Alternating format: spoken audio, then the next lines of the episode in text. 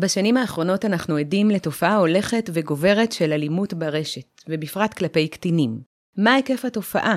מהם המאפיינים של הפוגעים והנפגעים? ואיך גופי ממשל בארץ מתמודדים עם התופעה? כל זאת ועוד, מיד לאחר הפתיח.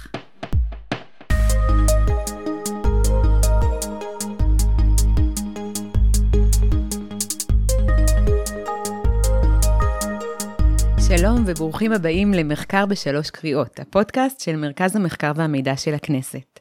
אני אסנת אלגו מזרחי, היום נדבר על אלימות מקוונת כלפי קטינים. ונמצאת איתנו דוקטור עסקה מולי קנדם גבעון ממרכז המחקר והמידע שכתבה מסמך מקיף על הנושא. שלום עסקה. שלום אסנת. אז אנחנו נתחיל ברשותך רגע בהגדרות. מה זאת אלימות מקוונת? אלימות מקוונת היא אלימות שהמטרה שלה לפגוע במישהו אחר, והיא בעצם מתרחשת במרחב הווירטואלי, המקוון. היא יכולה להתרחש במכשירים שונים, בטאבלט, בפלאפון, במחשב כמובן, אה, וגם באפליקציות. בעיקרון, בכל מרחב אה, וירטואלי שהוא.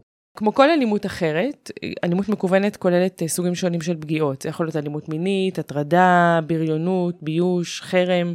מאוד דומה לאלימות רגילה. אלימות רגילה יכולה לבוא בכל מיני צורות, ככה גם אלימות מקוונת. אם אני מסתכלת נניח על בריונות רשת, אז אני יכולה להגיד שיכולה לכלול אה, הפצה של הודעות טקסט, תמונות, סרטונים פוגעניים, סרטונים משפילים. יכול לכלול גם התחזות למישהו אחר, טוקבקים אלימים, קריאה לחרם שאנחנו שומעים על זה הרבה מאוד בתקשורת, ובדרך כלל זה יותר מפעם אחת. זאת אומרת, אם אני, מישהו נפגע, זה בדרך כלל תהיה פגיעה מתמשכת. פגיעה חוזרת, כן. כן, דוגמה אחרת יכולה להיות אלימות מינית מקוונת, שגם אנחנו נזכיר את זה בהמשך, אבל היא מאוד נפוצה בעולם הזה של האלימות המקוונת, mm-hmm. והיא יכולה להתמצא בכל מיני דרכים. יכול להיות אה, שיחות בעלות גוון מיני, זה יכול להיות כתיבת הודעות מיניות, אה, יכול להיות שליחה של תמונות עם תוכן אינטימי או אפילו פורנוגרפי, חשיפת איברים מול מצלמה, צילום מישהו ללא רשותו, והדוגמאות הן אה, רבות. אז כמו שבאמת אמרת, ואני מבינה, אלימות מקוונת יכולה להתבצע בכל מיני דרכים, וגם בדרכים אופייניות, שהן קצת שונות מאלימות רגילה. יש לכך גם איזושהי השפעה ייחודית או שונה על הנפגעים? אה, לצערנו כנראה שכן. אחד המאפיינים המאוד בולטים של אלימות מקוונת זה שהפגיעה היא מתמשכת. אה, אלימות רגילה מתרחשת כשיש קשר בין הפוגע לנפגע, הם נפגשים. אבל באלימות מקוונת הפגיעה יכולה להתרחש בכל שעות היום. היא יכולה להיות גם כשהם לא נפגעים, בשעות הלילה, mm-hmm. כל אחד יושב בבית שלו, והפוגע יכול להמשיך אה, לפגוע. אחד הדברים שיותר קשים, זה שהפגיעה יכולה להתמשך גם אחרי שהיא בוצעה בפועל. אה, למשל, אם אני מפיצה תמונה, אז התמונה יכולה לרוץ ברשת, היא יכולה להיות ויראלית מהר מאוד, והיא נשארת שם על הנצח. אלא אם כן, כמובן, עושים כל מיני פעילויות כדי למחוק את התמונה. אבל בגדול הפגיעה הזאת היא מתמשכת, והיא לא תחומה לזמן ההתרחשות שלה, mm-hmm. ולכן היא נתפסת כהרבה יותר קשה וטראומטית. גם היכולת של הפוגע להתחבא אה, מאחורי המסך והמרחק שלו mm-hmm. מהנפגע, הם יכולים לתת לפוגע תחושה של כוח, והרבה פעמים גם חוסר הבנה לגבי ההשלכות אה, של המעשים שלו. אם אני יושבת מאחורי מחשב ואני פוגעת במישהו והוא רחוק, אז אני לא רואה אותו בעיניים שלי, ולא אכפת לי כל כך איך אני מתייחסת אליו, או מה אני כותבת אליו, או מה אני מפיצה אליו. המרחק הזה יכול הרבה פעמים לגרום אה, לפגיעה שהיא הרבה יותר חמורה ממה שהיה יכול להיות לי נעים או לא נעים להגיד למישהו בפנים. ולכן גם הפגיעה עצמה לפעמים היא יותר חמורה מפגיעה פנים אל פנים במרחב הפיזי. Um, אני רק, חשוב לי מאוד להדגיש שהרשת היא הכלי שבה מתבצעת האלימות. Uh, הרשת כעצמה היא לא בהכרח משהו שלילי. כן. אם אני מסתכלת על הרשת, אפילו בהקשר שלנו, של אלימות, אנחנו יכולים לרתום את הרשת דווקא להשתמש ככלי למנוע אלימות מקוונת. את מתכוונת כלי הסברה למשל. למשל ככלי mm-hmm. הסברה, או ככלי אם אני לוקחת ילדים ואני הופכת אותם לשגרירים, ובעצם משתמשים ברשת ככלי למנוע את האלימות של הרשת. עצמה. מדהים. בדיוק. ולכן זה לא שבהכרח הרשת עצמה היא שלילית, אלא השאלה היא מה עושים עם הכלי הזה. משתמשים בו לחיוב או משתמשים בו לשלילה. אה, בכל מצב, כשבאמת כבר מתרחשת אלימות, אז נשמע ממך שזו תופעה מאוד קשה. אנחנו יודעים שאלימות פיזית היא אסורה, היא מעוגנת בחקיקה, יש לזה השלכות משפטיות, אבל באמת אני רוצה לשאול אותך, האם גם אלימות מקוונת זוכה לאותו יחס? אה, באופן כללי, מערכת המשפט היום מכירה בפגיעה מקוונת במרחב המקוון כפגיעה במרחב הפיזי. זאת אומרת, המערכת מכילה את כל החוקים שקיימים על המרחב הפיזי, גם על המרחב המקוון. עם זאת, יש מספר חוקים שנועדו לתת כלים ספציפיים לטיפול בתופעה עצמה ובמאפיינים הייחודיים שלה. למשל, חוק סמכויות לשם מניעת ביצוע עבירות באמצעות אתר אינטרנט משנת 2017, אה, שהוא ידוע כחוק הסמכויות, אה, נועד לאפשר התמודדות יעילה ומהירה עם התוכן המזיק עצמו באמצעות הסרה של התכנים המזיקים. אה, עוד דוגמה היא למשל חוק התקשורת, שמחייב את ספקי התוכן להודיע ולספק לצרכנים שירות חינמי לסינון אתרים ותכנים פוגעניים. יש גם בכנסת האחרונה וגם בכנסות הקודמות, הונחו הצעות חוק שונות שנועדו לתת מענה ספציפי לנושא של אלימות מקוונת. אחד מהם זה הצעה שמחייבת אה, ביצוע של פעולות הסברה במערכת החינוך, ודוגמה אחרת זה עונש מאסר למי שמתעד, מפרסם או מסית לאלימות. אז יש לכך באמת ביטויים גם בחקיקה וגם התייחסויות משפטיות. מעניין אותי לשאול אותך גם האם יש לנו נתונים על מספר הילדים הנפגעים או הפוגעים. יש לנו בנושא הזה כמה מקורות מידע. רמ"א, הרשות הארצית למדידה והערכה בחינוך, מבצעת בכל שנה סקר אקלים וסביבה פדגוגית, ובסקר נמצא ש-7% מהתלמידים בחינוך היהודי ו-8% מהתלמידים בחינוך הערבי דיווחו על פגיעה מאלימות מקוונת בצורה של קריאה לחרם או בידוד חברתי. עכשיו, חשוב להבין שזה דיווח על פגיעה, זאת אומרת שהם בעצמם נפגעו, ומדובר באופן ספציפי רק על קריאה לחרם או על בידוד חברתי. Mm-hmm. מה שאומר שזה נתונים לא מלאים, זאת אומרת, לא מדובר כאן על כל סוגי האלימות המקוונת, האחרות. או על הפגיעות האחרות, בדיוק, אלא רק על פגיעה הספציפית הזאת של קריאה לחרם ובידוד חברתי.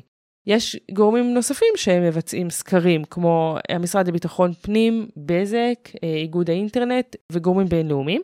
בגדול, מכולם עולה תמונה די דומה, שמראה שבין 8 ל-30 אחוז מבני הנוער חוו או נחשפו לאלימות מקוונת מסוגים שונים, ורובם לא דיווחו על כך.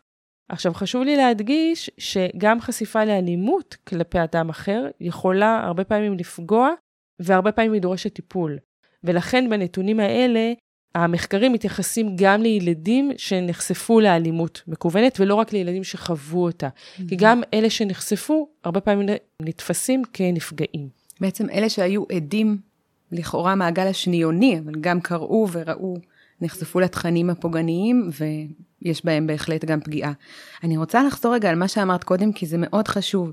התמונה שמראה שיש בין 8% ל-30% מבני הנוער שחוו או נחשפו לאלימות מקוונת, וזאת תמונה שלא לא בהכרח מלאה, וגם רובם לא דיווחו על כך בעצמם. אה, נכון. נכון? אנחנו יודעים אה, גם, אה, נדבר על זה תכף, אבל אנחנו יודעים גם שבמוקד 105, הרבה mm-hmm. פעמים מי שמדווח זה הורים ומורים, ולא בהכרח הנפגעים עצמם. אז יש לנו גם נתונים שלא רק מבוססים על סקר, אלא גם על הפניות של הנפגעים עצמם? כן, אז המטה הלאומי להגנה על ילדים ברשת, שהוא אחד הגופים המרכזיים שפועל בנושא, מפעיל את מוקד 105. זה מוקד שפועל 24 שעות ביממה, והוא מקבל פניות בזמן אמת, בעיקר מילדים שנפגעו, או גורמים אחרים, כמו הורים ומורים שיכולים לדווח על הפגיעה. בשנת 2020 טופלו במוקד כ-12,000 פניות, שזו עלייה מאוד משמעותית משנה שעברה, מדובר על עלייה של בערך פי אחת וחצי ביחס לשנה הקודמת, שעמדה על בערך 7,700, כשהתחום העיקרי, הנושא הנפוץ, אה, המטופל ביותר בפניות, אלה עבירות מין, בערך רבע מנפח האירועים. יש בערך עוד 4% מהפניות הם על אה, הפצה של סרטונים או של תמונות על אה, רקע מיני, אז מדובר בערך כ-20% מכלל הפניות, זה בתחום של עבירות מין. ואם מסתכלים על מספר הנפגעים שאותרו, ולא רק מספר הפניות, אוקיי, שכמו כן. שאמרתי קודם, הפניות יכולות להיות גם מהורים וגם ממורים, אז רואים שבשנת 2020 היו כמעט עשרת אלפים נפגעים שאותרו. זאת עשרת אלפים ילדים שאפשר להצביע עליהם ולהגיד שהם נפגעו. בחלק מהמקרים מדובר באירוע אחד עם מספר נפגעים. זאת אומרת, יכול להיות מישהו אחד שפוגע במספר רחב של ילדים. עכשיו, חשוב להדגיש שלמרות שקשה מאוד למצוא את הפוגעים, בגלל השימוש במרחב המקוון שדרכו הפוגע יכול להסתתר, ולהשתמש בזהות בדויה ואנונימית, המוקד הצליח לאתר בשנתיים האחרונות למעלה מ-6,000 פוגעים. זאת אומרת, אנחנו מדברים כאן על מספר אה, די גדול של פוגעים ושל נפגעים. ואני מבינה ממך שלמעשה יכולות להיות מספר פניות על אותו מקרה. נכון. או לחלופין, מספר נפגעים באותו מקרה. נכון. יש גם אה, איזה שהן קבוצות שאנחנו יכולים להצביע שנפגעות יותר? אה, כן. מבין אה, התלמידים אני מתכוונת, או הילדים. נכון, אני מדברת על הפניות של מוקד 105. בניתוח שעשינו ראינו שילדות ונערות נפגעות יותר מילדים ונערים. מדובר על כשני שליש אה, מהנערות שנפגעות. והתמונת המראה היא, שמעניינת, זה ששני שליש מהפוגעים הם ילדים ונערים. אה, מבחינת קבוצות גיל, אה, קבוצת הגיל 12 עד 14, הקבוצה שיש בה הכי הרבה נפגעות, ומה שמעניין גם שזו קבוצת הגיל שבה יש הכי הרבה פוגעים שאותרו. Mm-hmm. זאת אומרת שניתן לומר שנערים ונערות בגילים 12 עד 14 הם בקבוצת סיכון לפגוע או להיפגע מאלימות מקוונת. מה שאומר שכנראה צריך למקד בקבוצה הזאת את מירב המאמצים למאבק ולטיפול בתופעה. אוקיי, okay, אז דיברנו עד עכשיו על נתונים שיש לנו והתייחסת למוקד 105 ולפניות שמגיעות אליו. תוכלי להרחיב על האופן שבו המדינה מטפלת בנושא? יש שני גופים מרכזיים שכדאי להרחיב עליהם בנושא הזה. הראשון זה משרד החינוך, והשני זה המטה הלאומי להגנה על ילדים ברשת. אני אתחיל עם משרד החינוך. Mm-hmm. אז אה, קודם כל יש שני נהלים מרכזיים בנושא. הראשון אה, קובע שצריך להקים צוות חינוכי, שהמטרה שלו לקדם תוכנית חינוכית ערכית שפועלת בעצם לקידום ההתנהגות הנבונה ובטוחה ברשת. בדרך כלל באמצעות הגברת המודעות למאפיינים השונים של הרשת. בדרך כלל מי שיושב בצוות זה רכז תקשוב, רכז חברתי, אה, יועצת חינוכית ומורה מובילה. בכל בית ספר, נכון? בכל בית בכל ספר, בית... זה כן. מה שהנוהל קובע. הנוהל השני מתאר כיצד צריך בעצם לייצר אקלים מיטבי. זה לגבי משרד החינוך. הזכרת גם קודם את המטה הלאומי להגנה על ילדים ברשת. את תוכלי לפרט קצת לגבי הגוף הזה? אה, בהחלט. קודם נסביר שהמטה הלאומי מנוהל על ידי משרד לביטחון פנים, אבל הוא. כולל שיתופי פעולה, הוא עובד ממש בצורה הדוקה עם ארבעה משרדי ממשלה נוספים, משרד המשפטים, משרד הרווחה והביטחון החברתי, משרד החינוך ומשרד הבריאות. בגדול המטה מחולק לאגף משטרתי ואגף אזרחי. האגף המשטרתי אחראי על מוקד 105, שהוא פעיל 24 שעות ביממה, מפלג החקירות ומפלג המודיעין, שהם עובדים בשיתוף פעולה עם יחידת הסייבר בפרקליטות המדינה. בשנים האחרונות טופלו ביחידה 160 תיקים במגוון רחב של עבירות כלפי קטינים, והוגשו בערך 40 כתבי אישום. בנוסף, אם אנחנו מזכירים את חוק הסמכויות שדיברנו עליו קודם, שמאפשרים להוציא אה, צווים להגבלת גישה, mm-hmm. אז במסגרת הפעילות של המטה, הוגבלו הגישה של אה, למעלה מ-10,000 אתרים שהיו בהם תכנים פדופילים, והוגשו כ-20 אלף בקשות להסרת תכנים נוספים. אני עוצרת אותך רגע פה כדי לשאול שוב, 10,000 אתרים עם תכנים בעלי תוכן פדופילי? אה, כן. כדי שנבין עד כמה ההיקף של התופעה הזאת הוא חמור. ההיקף הוא מאוד חמור ורחב, ואני חייבת גם להגיד שהמטה הלאומי עובד בשיתוף פעולה בינלאומי, mm-hmm. אז חלק, כמובן, אתרים, לא כולם... מחו"ל. בדיוק, כן. לא כולם יושבים בארץ, חלק כן. מהאתרים יושבים גם בארצות שונות בחו"ל, והם מגיעים גם לכאן. אז הבקשות הן מוגשות פה או שם בהתאם למקום שבו האתרים יושבים. מה שנקרא למוקד יש הרבה עבודה. כן. אני מחזירה אותך רגע שוב למטה, כי התחלנו לדבר על הפעילות שלו ועל מה שהוא עושה. כן, אז אמרנו, יש את האגף המשטרתי והאגף האזרחי. אז האגף האזרחי מקבל את הפניות שדורשות המשך התערבות של mm-hmm. רשויות שונות. אה, יש איזשהו דסק שנקרא דסק שותפויות, שיושבים בו רשויות הרווחה, רשויות החינוך, הבריאות, והרעיון הוא לשלב את כל הגורמים כדי להבטיח התערבות אפקטיבית ומהירה בטיפול בילד, אבל גם בטיפול במשפחה, בכיתה או בקהילה במקרה הצורת. הרעיון הוא באמת לעשות הסתכלות אה, על כל הגורמים כלל שקשורים, מערכתית, מה בדיוק, שנקרא. בדיוק, התערבות כלל מערכתית בכל הגורמים שקשורים לפנייה שהתקבלה. אה, דוגמה אחת ממש ממש קטנה, בשנת 2020 נשלחו כ-500 דוחות לגורמי טיפול בקהילה לגבי נערות ונערים שנמצאים בסיכון מיידי כמו אה, התאבדות או סיכון לפגיעה מינית, וזה נעשה באמת כתוצאה מהפעילות של המשותפת במטה. אה, חוץ מזה, יש גם אה, פעילויות שהן לא ישירות ביחס לפניות, אלא הן בעצם אה, פעילויות פרואקטיביות. למשל, כמו פעולות הסברה לאנשי מקצוע, בתוך כל אחד מהמשרדים ששותפים בפעילות של המטה, וגם לקהל הרחב, כמו תשדירים, אה, או למשל הפעילות שיש בחודש הלאומי להגנה על ילדים ברשת. Mm-hmm. זה פונה גם פנימה לתוך המשרדים, אבל הרבה מאוד פעילות החוצה, גם לילדים בתוך בתי הספר וגם לקהל הרחב. ובאמת מגוון רחב של פעילויות שהמטה עושה, כשבאמת כל הפעילויות האלה, המטרה שלהם אה, לפעול לצמצם את התופעה הזאתי, ומצד שני, גם לאפשר גלישה בטוחה והגנה על הילדים. זאת אומרת, הרעיון הוא לא למנוע שימוש של הילדים ברשת, אלא הרעיון הוא... לייצר להם סביבה בדיוק, מוגנת. לייצר מצד אחד סביבה מוגנת, ומצד שני לפעול נגד מול. הפוגעים. כן. עכשיו, באיזו אה, שנה קם המטה? המטה קם בשנת 2018, ומאז אה, הנתון הכי מעודכן הוא שנכון לאוקטובר 2021, שפנו כ-30 אלף אה, פניות מאז. אם נחזור רגע למערכת החינוך שדיברנו עליה קודם, אה, אני רוצה רגע להתייחס לעוד אתגר מאוד משמעותי, השנה של הקורונה. מתחילת משבר הקורונה, אנחנו יודעים שילדים עברו להיות הרבה יותר פעילים במחשב וברשת של האינטרנט. הם גם היו הרבה שעות בבית, הלימודים עברו למתכונת של זום בחלקם. היו גם כל מיני פעולות מיוחדות שאת יכולה לספר לנו של המטה בזמן הקורונה, או שלמשל אה, עלייה בפניות למוקד? בהחלט הייתה עלייה בפניות למוקד. בחודש הראשון של הסגר הראשון, באפריל 2020, בהחלט הייתה עלייה משמעותית בפניות. היה פי שלושה ביחס לשנה הקודמת, ופי אחת וחצי ביחס לשנה שלאחר מכן. וואו. אה, זאת אומרת שהייתה עלייה, ממש עלייה מוחלטת במספר הפניות. אה, מה שעוד עלה, היה פניות בנוגע לפגיעות בזום. בסגר הראשון הגיעו לראשונה פניות על אירועי זום, שרובם היו על רקע מיני, כמו אה, אנשים שחשפו את עצמם בזום. אה, או שלחו תמונות אה, חושפניות אה, במהלך על... שיעורים. זהו, תוך כדי שיעורים, בדיוק, נכון? במהלך שיעורים מקוונים. במטה הלאומי הם באמת עשו מגוון של פעולות כדי להתמודד עם זה, כמו הכשרה למורים ושימוש יותר מוגן באפליקציה הזאת. אבל מניתוח מעמיק של הנתונים ראינו שלמרות שנעשו כל מיני פעולות, אה, והייתה ירידה בפניות על הרקע הזה, מהמם. בסגר השני הפניות עלו עוד פעם. עוד פעם. זאת אומרת, היו בערך 150 פניות, שזה אפילו קצת יותר מבסגר הראשון. רק בסגר השלישי ניתן היה לראות ירידה במספר של הפניות. זאת אומרת ש... ועדיין נשאר הרבה, אה, בערך 100.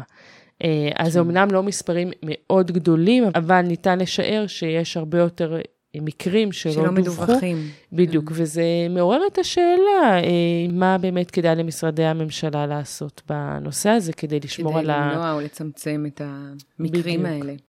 עכשיו, אחרי שדיברנו באמת על, ה... על תקופת הקורונה, על מערכת החינוך, מעניין אותי לשאול אותך אם קיימות המלצות לטיפול באלימות בזום, או בכלל? איגוד האינטרנט הישראלי נותן שורה של המלצות. אה, הוא ממליץ להמשיך למקד את הפעילות במניעת שיח אלים בקרב מבוגרים, אה, מתוך ההבנה שהמבוגרים הם אלה שמשפיעים על הילדים. האמירה של האיגוד האינטרנט הישראלי אומרת שצריך לפעול גם ישירות מול הילדים, אבל בהכרח צריך גם לפעול מול המבוגרים בתור אלה שנותנים דוגמה אישית לילדים. אה, חוץ מזה, באופן ספציפי כלפי ילדים, הם מדגישים את הרעיון שכדאי להתחיל כבר בחינוך בגיל הרך, אה, לדבר על השימוש הנכון והמוגן ברשת, להעלות את המודעות לנושא בכל חלקי האוכלוסייה, והם גם מדברים על פעילות אה, יותר משמעותית, הם משתמשים אפילו במילה אגרסיבית, של מערכת החינוך כלפי הפוגעים. הם נותנים דוגמה שגם עלתה באחת מוועדות הכנסת על אה, ילדים שיכולים מצד אחד להשתתף בתוכניות של אה, מצוינות, ומצד שני ליזום חרם על ילדים אחרים. הם אומרים, לא יכול להיות שילד יקבל פרס על פעילות אחת, ובו זמנית יפגע בילד אחר. אז הם אומרים שצריכה להיות אמירה מאוד מאוד מאוד ברורה של אפס סבלנות לגבי אלימות, אה, ואלימות מקוונת בתוכה. ובמקביל הם גם מדברים על החמרה של השפיטה והענישה בפגיעות בקטינים. אני רק חייבת לומר בהקשר הזה, שהאמירה הזאת בעיקר נכונה כאשר מדובר על בוגר שפוגע בקטין. אבל כמו שראינו, הרבה פעמים זה קטינים קטינים. שפוגעים בקטינים. וכאן הרבה יותר מורכב להגיד, להחמיר את הענישה. כן. הרי הרבה פעמים מדובר בעבירה שהיא פעם ראשונה, ואז המערכת לא מעוניינת לפעול בצורה מאוד חמורה כלפי, כלפי הפוגע, הקטינים. כי מדובר בקטין. הרעיון הוא לפעול בצורה יותר שיקומית. ולכן הנושא של החמרה של האכיפה הוא מאוד מאוד מאוד מורכב. ויש לך עוד משהו להוסיף באמת לסיום? כי אנחנו מתקרבים ממש לקראת הסוף. אמ, אם נסיים בנימה אופטימית, אני חושבת שאם אנחנו חוזרים להסתכל באמת על ועדות הכנסת לאורך השנים, היום אפשר לראות איך אם בהתחלה היו קריאות של חברי הכנסת ושל הציבור לממשלה לקחת אחריות על הנושא, mm-hmm. אפשר לראות שהממשלה בעצם הפנימה את הקריאות האלה, והיום היא, אפשר אפילו במידה מסוימת לומר, היא חוד החנית בטיפול בתופעה של אלימות מקוונת. היום יש את מוקד 105, יש את המטה הלאומי שפועל בצורה פרואקטיבית למניעה והסברה, ומאוד יפה לראות איך הדבר הזה השתנה. אז גם אם יש היום ביקורת אה, שאומרת שאין מספיק טיפול, או הטיפול הוא לקוי, היום הדיונים הם ברמה אחרת. היום הדיונים מדברים על איך אפשר לדייק את המענה, איך אפשר לפתח פרויקטים נוספים. השיח הוא כבר ממקום אחר. והתקווה היא גם שבאמת אה, יהיה לזה השפעה בהמשך בצורה באמת של צמצום אה, והפחתה של האירועים שהיום אנחנו רואים. עסקה, תודה רבה. תודה לך. נציין רק שאת המסמך המלא שכתבת בנושא, כמו יתר המסמכים שלנו, ניתן למצוא באתר של מרכז המחקר והמידע של הכנסת. תודה רבה שהייתם איתנו.